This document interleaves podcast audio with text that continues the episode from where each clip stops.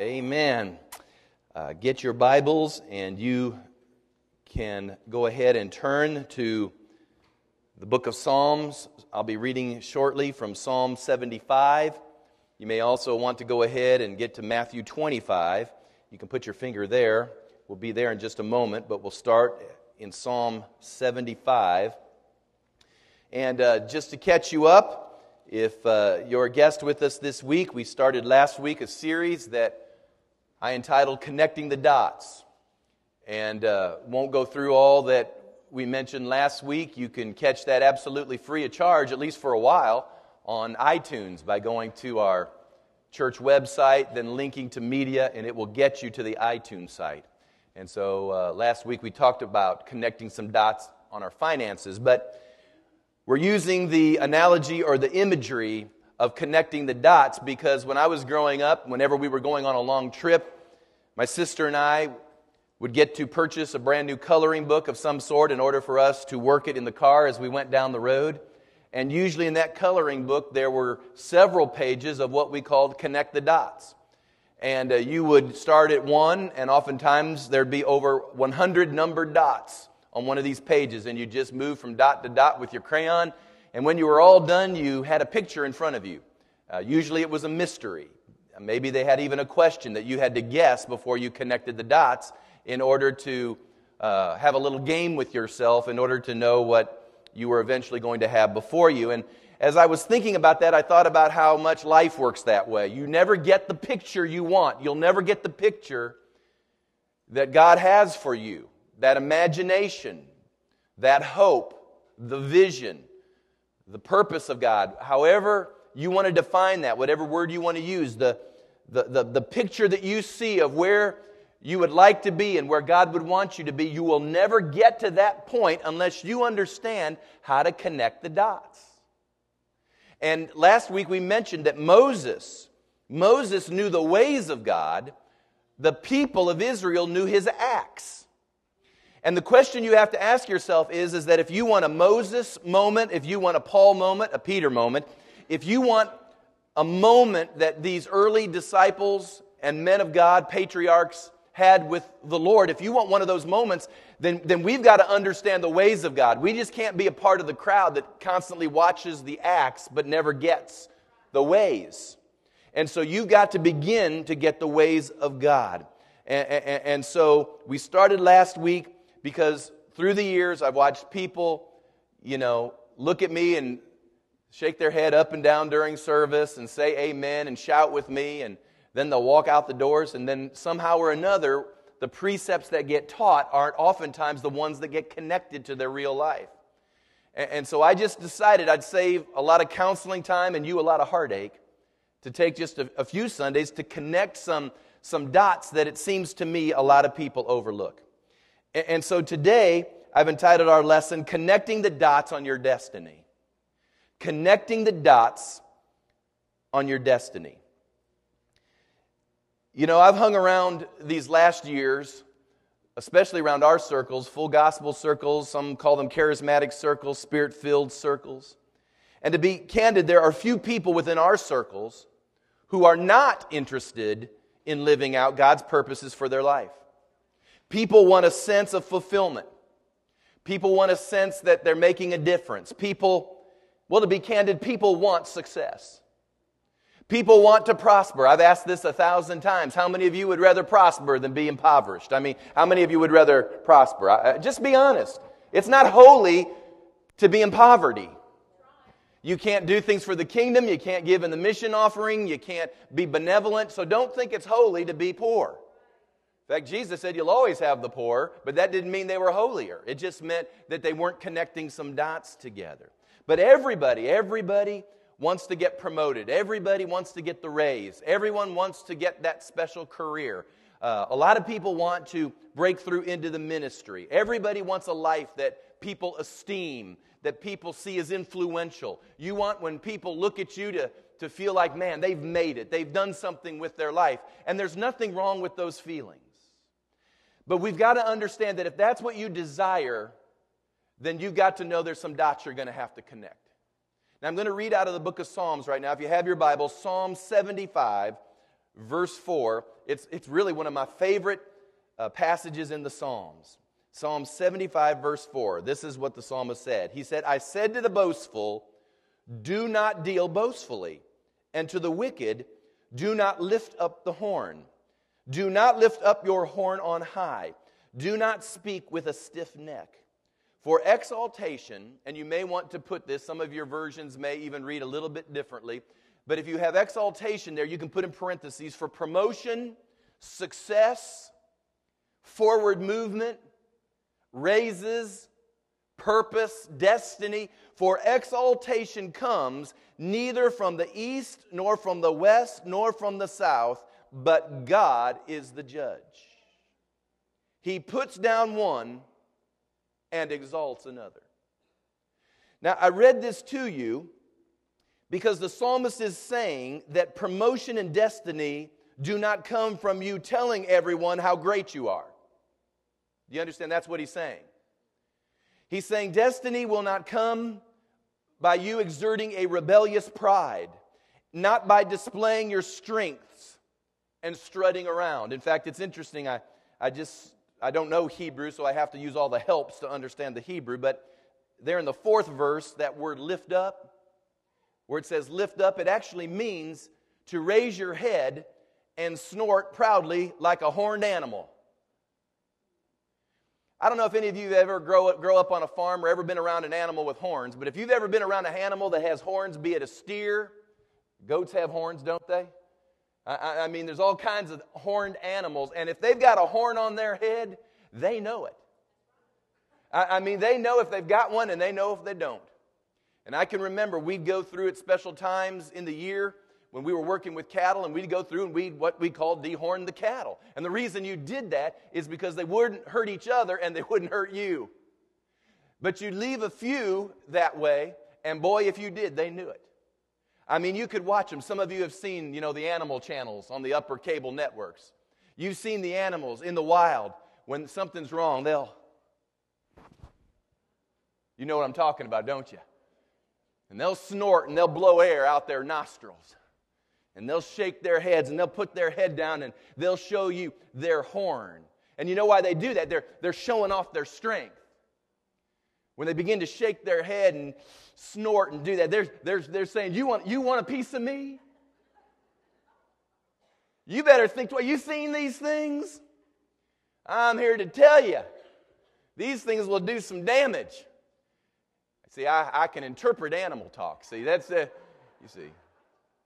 But the bigger the horn, the more arrogant the animal. Now, this is the question that the psalmist really puts to us here. He says, You ever see a human being shake their horn? Oh, no, we don't, we don't, and snort and, but I'll guarantee you, I've watched human beings show me their horn. I was watching the other day, one of my favorite shows, I've told you this before. I watch it just because it keeps me attuned to how the world works. But I've watched The Apprentice. And, and anytime you see Donald Trump in The Apprentice, you can watch people shake their horn. You can hear them snort. You can hear them tell the whole world just how, just how bad of a person they are. You can see their arrogance and, and, and their haughtiness and their pride and, and the amazing thing to me is, is that when they do that, they're promoted. Donald tends to kind of like that stuff. And he promotes it. Now, now, he'll honor and respect anybody that comes with humility, but then he'll look at him and say, You'll be toast in the world. And he exalts, he exalts those that seem to know how to strut their stuff the best. Now, the world may work that way. And unfortunately, you may be in a place or in a position in the world where it tends to work that way around the office, but you need to understand that the kingdom doesn't work that way. And you've got to determine who's in charge of your life and your situation. Do you really think it's your boss, or do you believe Psalm 75 that it's God who raises up one and sets down another? You've got to determine in your mind who it is that's going to control your destiny. I've often said this that if, that if God raises you up and if God sets you in place, Nobody can upset you. You know, God set the moon, the stars, and the sun in the sky, and last time I looked, they're all still there. But truth of the matter is, if you set yourself in place, then you've got to keep it. And, you, and you've got to somehow make sure that it's you who's, who's doing the work as you're navigating, navigating life. I, am going to tell you, I told you that I tell on myself in this particular series. So I'm going to tell on myself, and at first it's going to sound like I'm shaking my horn, but just bear with me because I get dehorned in the story. So, so just bear with me for a minute. I was 18 years old when I was saved. About three months after my conversion, God called me to the ministry. Now, I've told that story and I'm not going to spend time talking about it, except to say that God got me when I was young and when I was dumb. He said, I'm going to call him before he knows anything about the ministry. That way he won't fight it, he won't resist it, he'll just say yes because he's just dumb and naive as a person could be. Because you see, I thought at that time, being just 18 years old, that all preachers had character. And I thought that everybody who called themselves a Christian could be trusted without question. And I just figured that the path, you know, to purpose and destiny was certainly uh, following the will and the leading of the Lord, but that of course, you know, you kind of kind of work things a little bit like you worked it in the world and you interacted like the world interacted and you networked like the world networked. And of course, you didn't swear, you didn't cheat, and you didn't steal, or you, you didn't do the really bad things. But, but aside from the real big list of things, pretty much it worked just the same as the world worked. Well, I'm here to tell you, I was so wrong. I mean, I was wrong on more counts than I can even share with you this morning. But the problem was is that the, the system that I was involved in, the religious system, didn't tell me. They didn't teach me. They didn't prepare me. In fact, in the religious system that I was a part of, they encouraged a lot of the ways of the world as you moved through and got to the top of the heap. And, and it wasn't because, listen to me, it wasn't because that I was knowingly being rebellious. In other words, I just didn't wake up one morning and said, I'll be doggone, I'm not going to do it that way, I'm going to do it this way. It wasn't knowingly being rebellious. It wasn't knowingly trying just to, to fly in the face of God. But nobody was helping me in those early years to connect the dots. I was violating principles left and right the whole time, smiling and loving the Lord and preaching the gospel, and yet the whole time violating principle. So, through all those years, I was sowing. And I want to write this one down. Sowing counts even if you're ignorant. Sowing still counts even if you're ignorant. In other words, the seed you sow isn't just the one you know you're sowing. If you're sowing even seed you don't know, it's still sowing. So I don't want you to sow some bad seed because I sowed some seed that, that I reaped for years. Now, I want to read to you out of Matthew. If you have your Bibles, turn to Matthew. And this parable literally changed, changed my life and the way I looked at things. In Matthew chapter 25, in fact, I probably can't read to you the whole parable um, but you'll know it. Most of you will know it almost instantly. It's the parable of the talents. Now, again, I, am going to refer back to it here several times, but let me just kind of synopsize the story because it, it exists between verse 14 and verse 29. But basically, there was this man who was going off to a far country, and he calls all his servants and he begins to parcel out some of his goods. He gives one five talents, another two, and another one and uh, he says to work with them as he's gone. And so the guy that had five works with it, turns it around, and produces ten. The guy that has two, you know the story, works with it and produces four.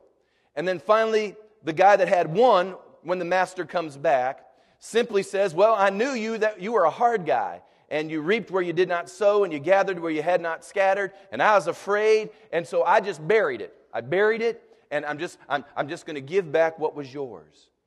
And the Lord looks at him and he says, You were wicked and you were lazy and you knew all of these things. And so you should have at least put it in a bank and got a little interest on it. And so he takes away from the one who didn't have all that much to begin with, and he gives it to the ones that have now increased or prospered. Folks, let me tell you something about the kingdom that we've been hoodooed on, and that is God will snatch things out of the hands of the poor and give it to those that seem to have abundance. Not because he doesn't care about the poor, it's because the poor at times refuse to connect some dots. Are you with me? I'm not, I'm not against poor people. Jesus loved poor people. He speaks in his gospel about being benevolent to the poor. That is a part of what we do. But listen to me now. There are poor people that will stay poor because they just won't put some dots together. And so what happens is that keeps going to these people who are prospering because they get it and they understand it. And, so we see in this story some precepts that begin to come forth. In the Gospel of Luke, there's a very similar story with 10 servants. Only in this particular story, he uses minas. Now, now, let me just give you just the quick version. It's a simple story. Here are some servants that were given an opportunity from the Lord and expected to handle it in an appropriate way. In fact, their ability to handle what was given to them was directly related to the destiny or the future they would walk in. In fact, in the book of Luke, it says that when he gave them minas, and the guy that took a mina and turned it into 10 minas in that story, he said, have rulership over 10 cities. Isn't that amazing? The one that turned it into five, he said, have rulership over five cities. So he's putting money, in this particular case, into their hand, and they're turning it around, and out of that, he gives them rule or he gives them authority. Now, I've heard people through the years, and I'm going to clear up a misconception. I've heard pastors and preachers use this parable to teach us how God expects us to use our talents. Now, what they do is they use the word talent in the scripture as sort of a pun in order to uh, talk to us about everybody has a skill, everybody has a gift, everybody has an ability, everybody has a talent, and God expects you to use your talent. Well, the parable has nothing to do with your skills, abilities, gifts, or talents in that regard.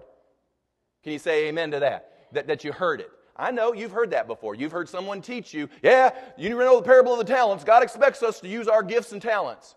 Well, no, that's not what he's saying there. I'm going to get to that. In fact, it has nothing to do with these things. What it has to do with is that God gave them an opportunity to demonstrate how faithful they could be with what He decided to put in their hand. Are you with me? Very important. He decided how faithful can you be in this opportunity? I'm going to put something in your hand and let's see what you can do with what I put in your hand. God is not nearly as interested in all your skills and abilities, your gifts, even your talents that we use in our era today to describe whatever we're good at, as He is in your faithfulness. Now, I want you to listen to me. Skills and gifts have their place. You go through the Old Testament, and I'm always marveled that when they built the tabernacle, they brought forth skilled people. That's what the Bible says. When they worshiped God, it says they brought forth skilled musicians, they brought forth skilled singers. That's what the Bible says. So it's not an either or proposition. The key is God wants skilled, gifted, people with wonderful ability and talents to come to the forefront. But the problem is when people have a great gift, they, their gift is what they think will carry them through, and your gift won't get you to destiny. Your character and your faithfulness is what gets you to destiny. Now, you got to get this in your system. And if you're particularly skilled in an area, then you definitely need to hear this because it will be that area God's going to rub some things into your system. Now, let me give you some foundational concepts that I got, just like I was talking about last week, only in the area of receiving and walking in a destiny. I believe I put it on the screen overhead. R.T. Kendall once said, The worst thing that can happen to a man is to succeed before he's ready.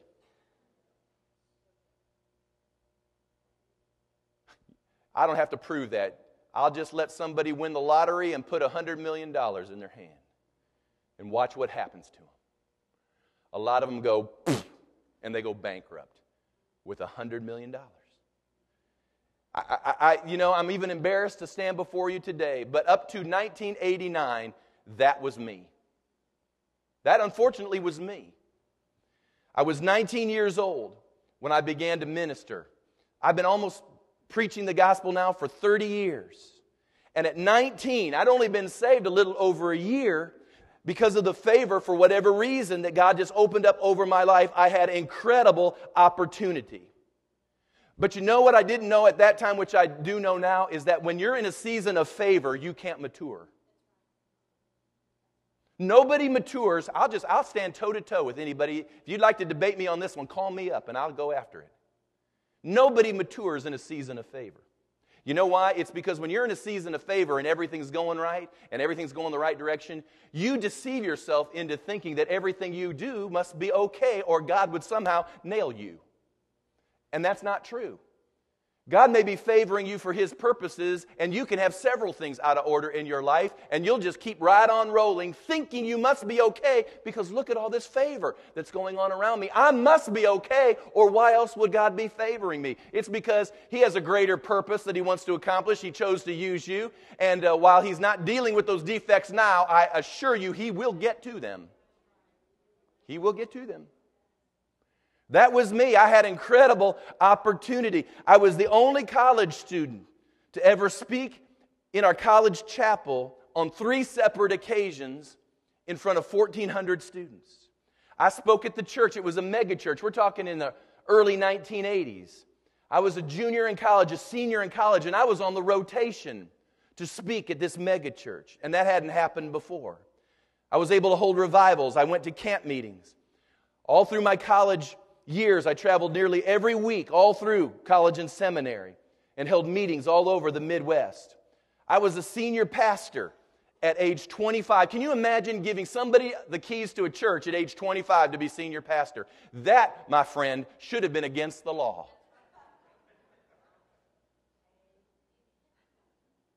By the time I was 28, they stuck me in the, it was the second most historical church in our denomination. And you could read down the list and you would see the who's who of anybody and everybody in the denomination I was a part of, I was now in line to go somewhere at 28 years old. You say, well, wow, what's wrong with that?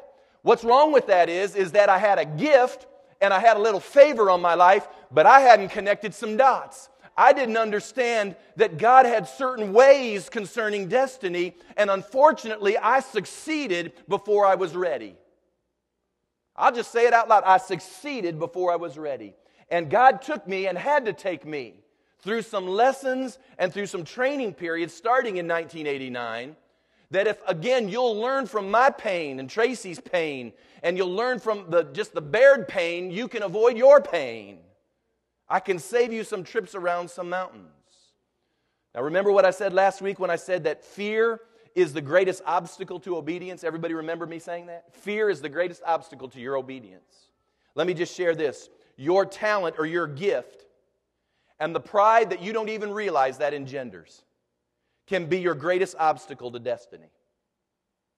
Your gift can be the greatest obstacle to your destiny. Yeah, yes, it is. Just talk to Saul. I can go through the scriptures, talk to Samson. Come on now. Their gift, they were gifted, talented, skilled people, but they hadn't connected some dots. And at the end of their life, we find them crashing.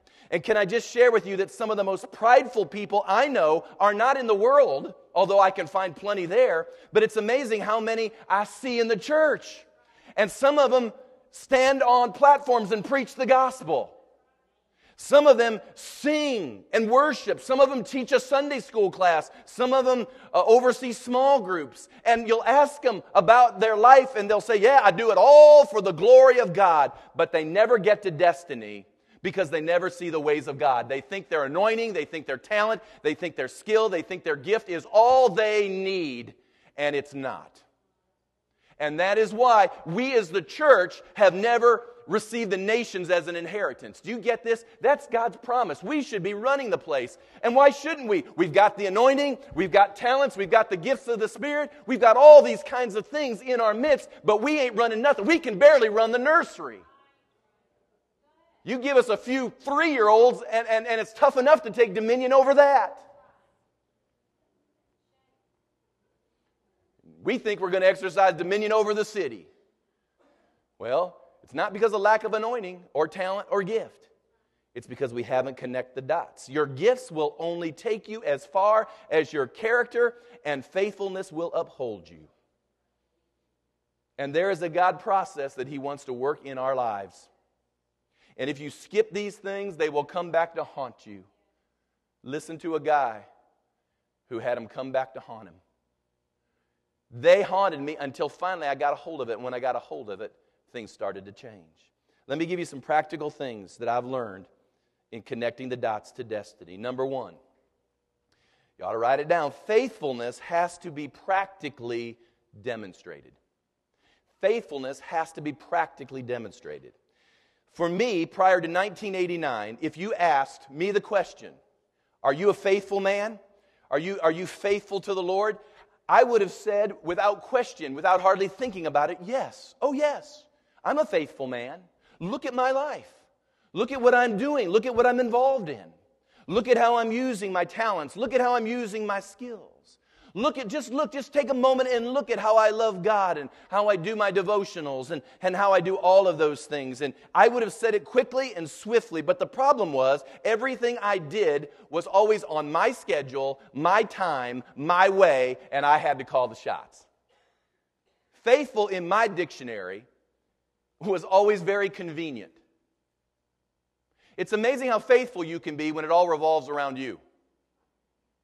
As long as your life is designed around you, you can be just the most faithful person in the world. And I never understood some things about what faithful really meant. I never understood faithful until I had to come under another man's vision.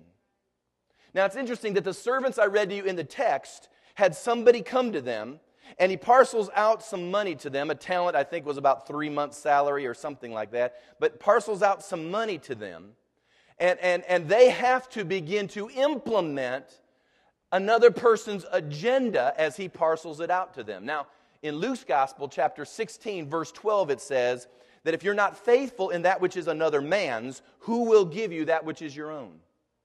See, these servants had to first demonstrate their faithfulness with something that was not theirs. Before they could rule cities, before they could exercise influence, they had to be faithful in this regard. Now, I'm going to say this and just bear with me, okay? This will this will be like an ouch, but then it'll come back to that's good. The greatest challenges in this area are those who work for themselves. Anybody that works for themselves, they, they have the ability to set their own schedule, own their own business. Hey, look at senior pastors. Senior pastors are the biggest violators of this principle. Now, let, let me just say this. I believe that those of you that may own a business or you can set your own schedule or you're in charge of whatever it is you're in charge of, you know what? God put you in that place in order for you to exert an incredible amount of influence and for you to be able to probably do great kingdom things. But don't fool yourself. Everyone needs to demonstrate faithful by being under someone's authority. I was traveling uh, in, in my years before 1989. I was traveling. I was a speaker, so I would travel almost every weekend. I was a college student, and how do you control a college student's schedule, man? I didn't even make I didn't make science lab on Friday afternoons. I mean, it was terrible. I had a missions class at 7:30 in the morning, and I said, I'm not going to missions class at 7:30. God's not up at 7:30. I mean, to go to missions class, and the dude wanted to teach us about how to plant corn on the mission field, and I said, that doesn't interest me at all. And, and, so, you know, you have options of whether you want to go to class or not go to class. At night, uh, I'd work as a custodian from 3 o'clock to 11 o'clock at night when everybody was gone. And so I was under nobody's hand there as well. And, and when you become a senior pastor at age 25, I became the most dangerous man in the world. You'll never get some things worked into you until someone has the ability to make you do what you don't want to do. Then we'll find out if you're really faithful. That's when we find out if you're faithful. I, will tell you what, in 1989, I had to go work for another pastor. And you know what? That other pastor made me be on time. In fact, not only did I have to be on time, he made me have a good attitude when I was on time. In fact, if I was late, he'd pull my tail in an office and he said, We aren't going to do that anymore, are we? No, sir. In fact, he would uh, look at me and say, I have this issue going on, Kevin. I need you to go and, and help bring some correction to these people so I don't have to bring it to them because if they get mad at you, they'll get over it. But if they get mad at me, they'll leave. And so they need correction. So will you help me navigate this? And I had to go do that without exposing him. You find out how faithful you can be. You know, it's easy to correct somebody or to say something to somebody when you go, Well, Pastor said. You try to do it when it's just you. But I had to demonstrate faithful. I mean, I mean, we had concerts. I'll never forget WLFJ would have concerts, and the people would be there till 1, 2 o'clock in the morning, and, and then they'd all leave. And, and, and guess who had to stay and vacuum and clean up at 2 a.m. on a Saturday night in order to be back at church ready to go at 8 a.m.? Now, I don't think everybody has to live under all of those things, but the fact of the matter is you aren't faithful till you start demonstrating faithful. Don't, don't, don't redefine the word in order to make you feel better, but understand what faithful really means. Let's translate this into your workaday world. If you, as an employee, will just come to work on time, if you'll work diligently while you're at work, if you won't call in sick every other day, and you'll be consistent in the place you are com- employed, they'll make you a manager in six months. Because in the day and age we live in, you can't count on that anymore. We live in an unfaithful generation. Don't tell me you're faithful when we see marriages collapsing around us. We won't keep our word. We won't follow through. A faithful person is positioned for greatness. Joseph in the Bible, even though he went into the pit, to Potiphar's house, and to prison, he got to, uh, uh, he got to uh, Pharaoh's palace not because he was gifted, although he exhibited great administration, administration skills, but he got there because everywhere you put him, he was just faithful. Faithful. Everyone say faithful. Faithful. I'm telling you, faithful is every area of your life. It's not just about church, it's about every area of your life. Are you faithful? Are you faithful? Employers, are you faithful with how you handle employees? Employees, are you faithful with how you handle your employers? It's every single area of life. Am I being a faithful person? Well, faithful has to be practically demonstrated. That's number one. Number two, God gives opportunities I need, not necessarily ones I want. You see, the master gave them what they needed, what he needed them to do, not what they wanted to do. Are, are you seeing that? It's amazing that in the body of Christ at large, and I've heard this, I've heard this on tape, I've heard this on TV, I've heard this so much till I want to go. It's this God will only call you to what brings you life and joy and contentment. Eh. Wrong answer. Show me that verse. Somebody just find me the verse. If you'll show me that verse, maybe I'll amend that. But, but truth is, God will at times call you to do things you need to do, not just those things you want to do. I mean, Trace, how many times, you think, I won't make you answer this because it'll embarrass me, but how many times, you know this to be true, in college, seminary, through the years, did I say these words? I will never be a staff pastor. A bunch. Don't you ever say never. Because there's something in the heavenly realm that happens in the throne room when a never goes up to God. It seems as if his ears bend towards the earth. And he looks at the Son and the Holy Ghost and he says, I heard a never. A never. Never, they say. Okay, we'll find out if I'm really in charge. And the minute you say never, you get ready because God will come and say, We're going to find out whether you'll do this. I've said, I'll never run a Bible school. I did that too. I said, I'd never start a church. Look where I am today. How many times, how many times did I turn down an opportunity at that large church that I was in in college? They'd call me up and say, We need some ushers. And of course, I was traveling on the weekend. How dare you? Call, I'm 19 years old and I'm holding camp meetings and you're wanting me to usher. I'll never usher. I'll never forget the Sunday school class asked me one time to come early and make coffee. Make coffee? You're kidding. My talent, my gift, my influence. They know me all across the educational district, and you want me to make coffee? You see, I wasn't called to the coffee ministry. I wasn't called to be an usher. That didn't bring me life and contentment and fulfillment. It didn't. So obviously, God's not in it. Or what we do today is we look at people, because we won't say that. We're just, we don't have enough courage to say that. What we say is, I'll pray about it. And what that means in spiritualese is no. Because then you can blame God and you don't have to be courageous and just say you're full of pride and you just won't serve. See, I got you. I got you. That's exactly what it means. I wasn't called to it. But I'm going to tell you this I wasn't called to be a custodian either, but I had to do it. I wasn't called to sell suits at J.C. Penney's, but I had to do it. I wasn't called in the evenings to take my children with, uh, with my vacuums and my, my cleaning supplies and go clean little insurance offices, but I had to do it. I didn't feel particularly enlivened by mowing lawns, but I did it. I had to ride grain trucks from Spartan Grain at 3 a.m. in the morning, and I will assure you I was not called to do that. But all of those opportunities weren't about God giving me something I wanted. He gave me something I needed. And I needed that because I need to understand the guy that gets up at 2:30 in the morning and he goes to work and he slams the door and he starts driving because I was clueless about his life. And God put me there several months so I could get a clue at what a portion of the world has to live in.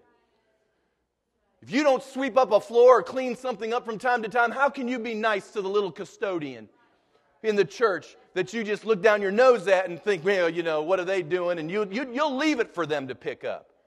You need to be one for a while and see how that feels. That's what God's doing with some of you right now. He isn't putting you where you want, He's got you right where you need to be. And He's trying to work some things into your system so that you get this. And once you get this, it'll open up a door to your destiny. I was watching, and I don't get too often, but I just happened to catch it, the Dr. Phil show one day.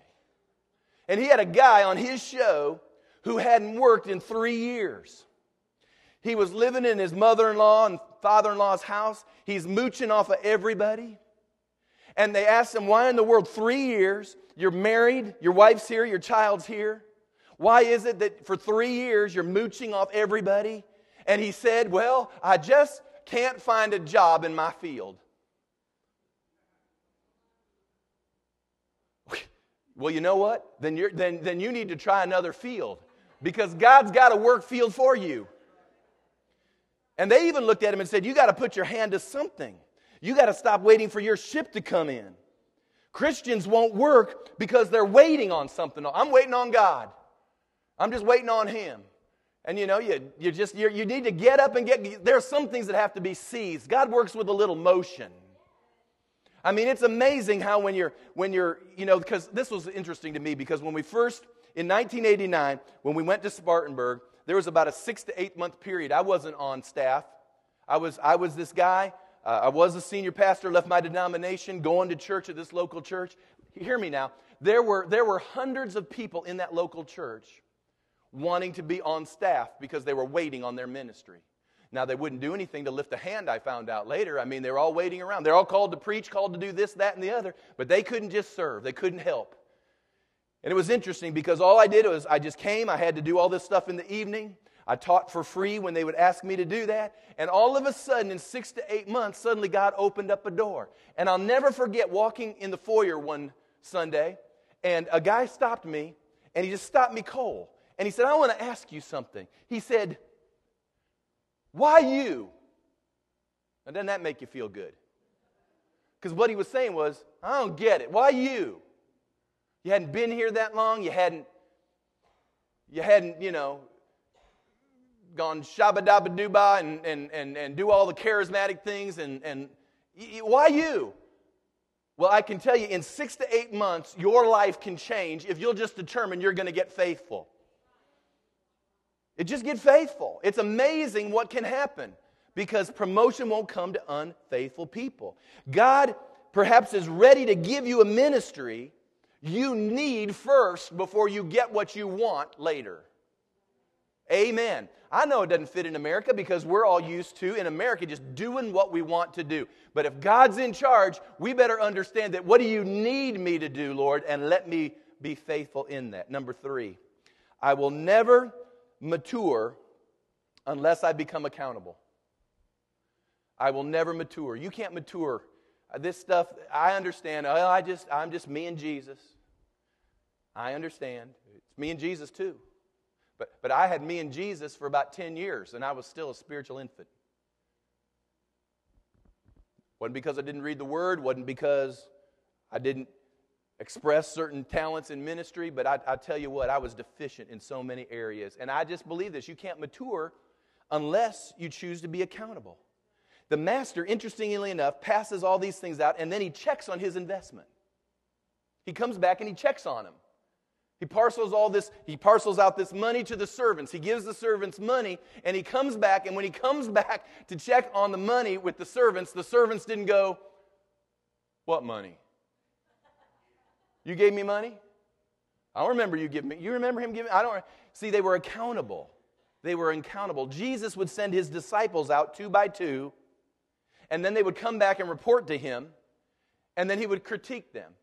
Think about this for just a minute. They came back two by two one time, and they come to Jesus and they go, Lord, even the demons are subject to us in your name. And they're just excited about all that God had done through them. And he looks at them, and do you think he would join in their excitement, wouldn't you? You'd think he'd say, Yeah, yeah, praise me, hallelujah. You know, you would think all that would go on, but Jesus looked at him at that moment and he said, Don't you rejoice over this, but you rejoice that their names are written in the Lamb's book of life.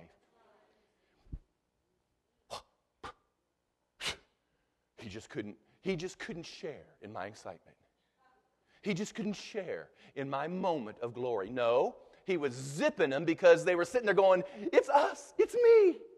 And he went, It's not you. So die. And that pride just dies. You know why we have a generation that's out of control? I, have thought about this. The answer is, is that the parents who grew up in the 60s threw off all accountability in their lives. And those parents that threw off accountability, now they all didn't live in San Francisco and smoke drugs down, you know, on, you know, on the Haight Ashbury in San Francisco or Berkeley and all those places. I mean, we're talking all across America. There was just a, there was just a tossing off of restraint. And then those folks had kids like me, I was a product of parents that grew up in the 60s. Now, my parents, of course, they came from the Midwest, so, you know, they weren't the hippie generation, but they were a part of that generation that just cast off restraint. And the problem was, even for me growing up, I didn't have that much accountability, even in the house. I had a little bit, probably more than a lot of people, but not a whole lot. And the interesting thing is now that it's gone from one generation to the next generation, and now we're getting down to our generation, we refuse to hold our kids accountable.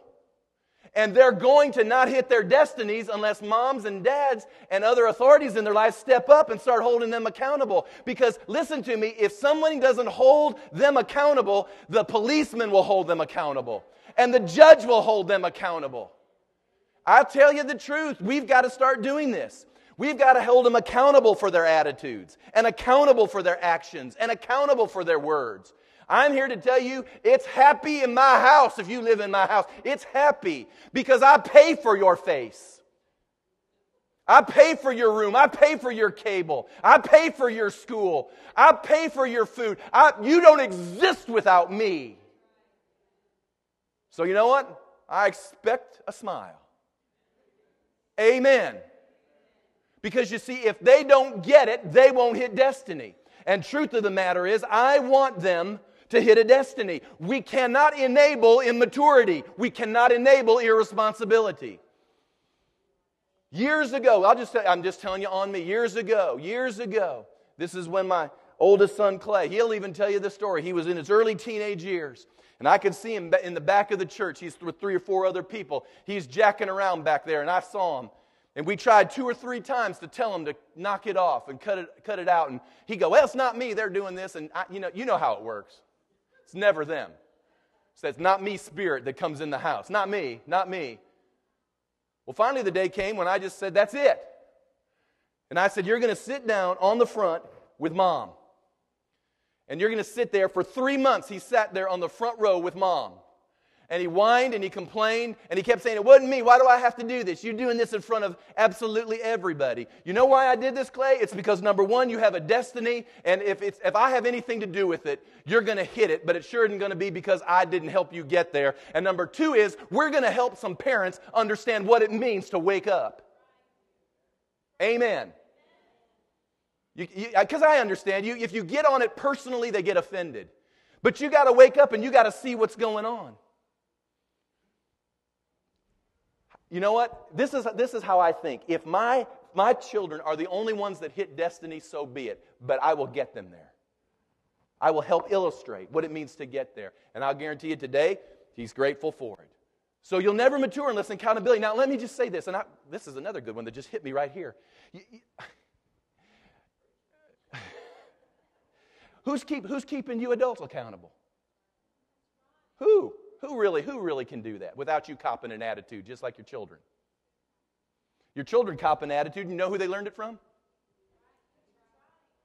Yeah, you and me. They watch us and they say, well, that's how, that's how mom acts, that's how dad acts. They aren't accountable in anything. They just do what they want to do. Who gets to talk to you? Who gets to speak into your life? Who really does? I mean, who can just say it and without any repercussion you receive it? I mean, who gets to do that? It's not easy, is it? Because in America, that ain't how it works. It works that everyone gets to do what's right in his own eyes. And we're all wise in our own eyes, and we all think we understand. And I know, but this is a point that we're going to have to get if we're going to get to destiny. Destiny is about being faithful. Faithful. It's not about controlling. Let me just say this I don't want your life.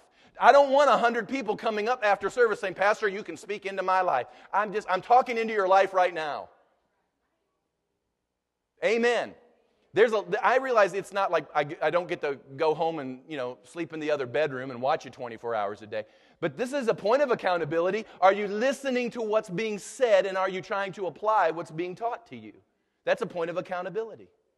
You'll never mature unless you get this. If you just come and let me make you laugh a time or two and you walk out, you go, you hear that story? Oh, that was a great one. I never heard that joke before. I can't wait till next week till I hear what funny thing Pastor has to say. You won't get to a destiny. You just won't do it.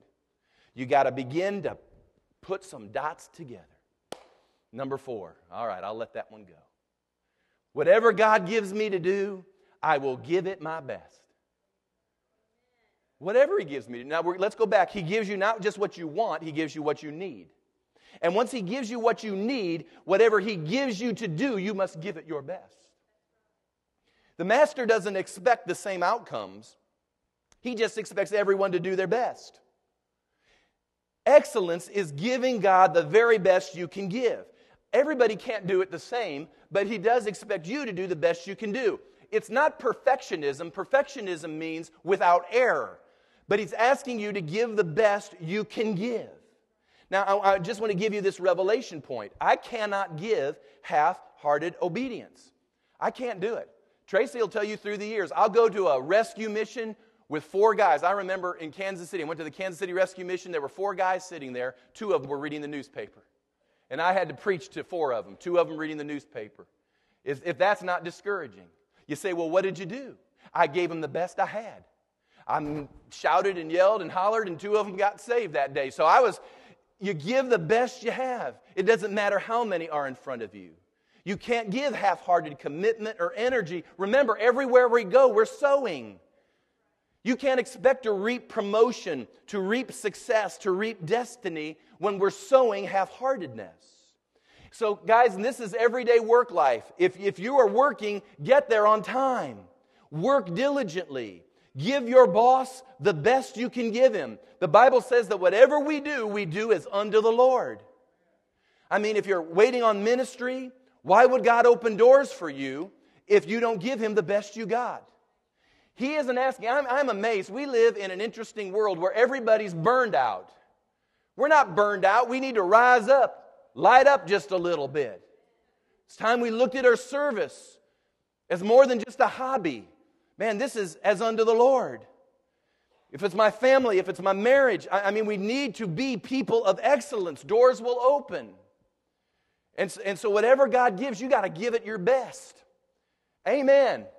There's nothing wrong with excellence. There's nothing wrong with, with, with you know, putting on your best to come to the house of God. I mean, we don't put on the dog here. I just started wearing a tie again, and give me three weeks, and I'll have the pullover tee on again. But it's not a matter of whether you wear a pullover tee or you wear a tie. Maybe it has to do with whether you iron it or not. Amen. Are you with me? Come on, what are you thinking about? How am I giving God the best? And then number five, I must never devalue the insignificant thing I am given. The servants are given something little to see how valuable they considered it to be. Before Adam and Eve were to get a world, God gave them a garden. Y'all realize they didn't handle that too well, so they never got the world. God always gives something little. He, he gave David a sheep field. And he handled the sheep field. And then he gave him administration in Saul's house. And he handled that so well that Saul chased him off. And then he had to administer organization in a cave, in Adullam. And he did okay with that. And then God led him to Hebron. And then he administered in Hebron until finally he got to Jerusalem. But I'm telling you, he'd have never got to Jerusalem if he wasn't doing it right in the sheep field. And it just seemed like a little thing. Right now, can you imagine David? He gets this prophecy or he gets this word from the prophet who says that you're going to be anointed to be king over all Jerusalem. And, uh, he, you know, he's done, and, and he walks back to the sheep field. What does the sheep field have to do with being king over all of Jerusalem? It doesn't seem like anything in the natural, but that was the interstate which God was using in order to get him to a destiny. What does a few talents or a few minas in your hand have anything to do with giving rulership over five or ten cities? In the natural, zero. But it was God's interstate to get you to destiny.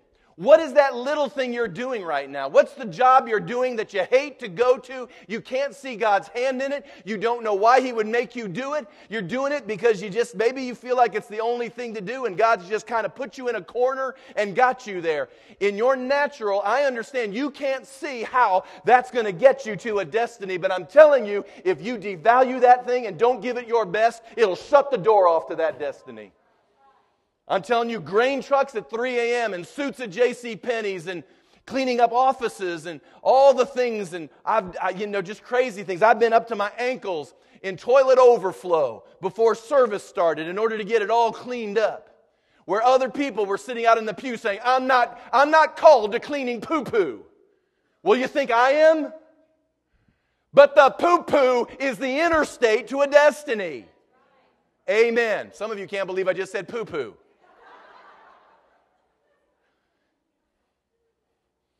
There are other words that I have overlooked in that regard. I'm sure you appreciate that too. Zechariah 4:10 says, "Do not despise the day of small beginnings." Every day, every day in the Church of America, saints are offered what looks to be small things. An insignificant job, an undesired ministry, a place of obscurity, and they turn it down by saying, well, you know, I'm not called to it, but I'll pray about it. And that means no. And they never get the revelation that that small, undesirable thing that God was really presenting them was their passport to a destiny. I know, I know. We think in the Bible, you read one chapter to the next, it's like the next day, the next day, the next day.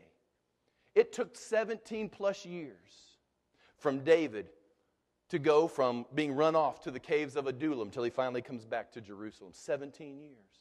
Some people say it was 25 plus years for Joseph to get out of Potiphar's house through the prison in order to get to the palace. 24 years. You see, in America, we are the microwave generation. We want it now. We're shooting our resumes here, there, networking, always moving, gonna see. And then we go, hallelujah, I sent out 50 resumes and God opened this door. And, and that's how we do it, and we don't even stop for a moment and really ask ourselves the question is that really how God does it?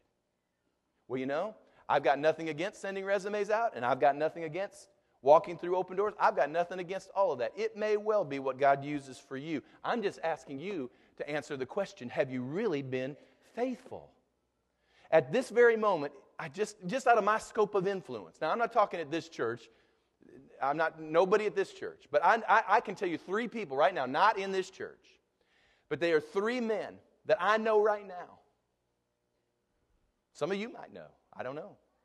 But they have more talent in their, in their tip of their pinky. They've got more talent and skill than, than I've got in my whole body. I mean, in their pinky, man, they are, they are talented, skilled, smart people. I mean, they've, they've got so much on the ball.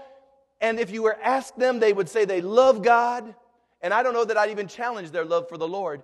But they have, they have really within them, because of that talent, the capacity to be movers and shakers in our city and in this region, but instead they will settle for less because they refuse to connect dots in their lives. It's, it's either their way or no way. It's either, it's either what I think or no one. They refuse to function in a connect the dots sort of way in order to see God do wonderful things in their life.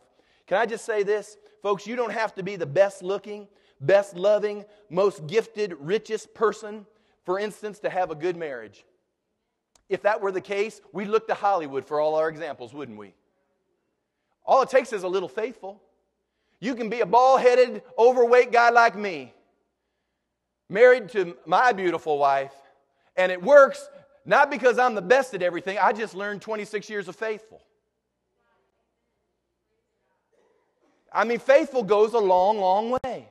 You know why God hasn't released the nations to his church? It's because it's because we won't be faithful. We're gifted, we're skilled, we're smart, we're talented. It's not that we couldn't do it. We just really wrestle with being faithful. You say, "Well, pastor,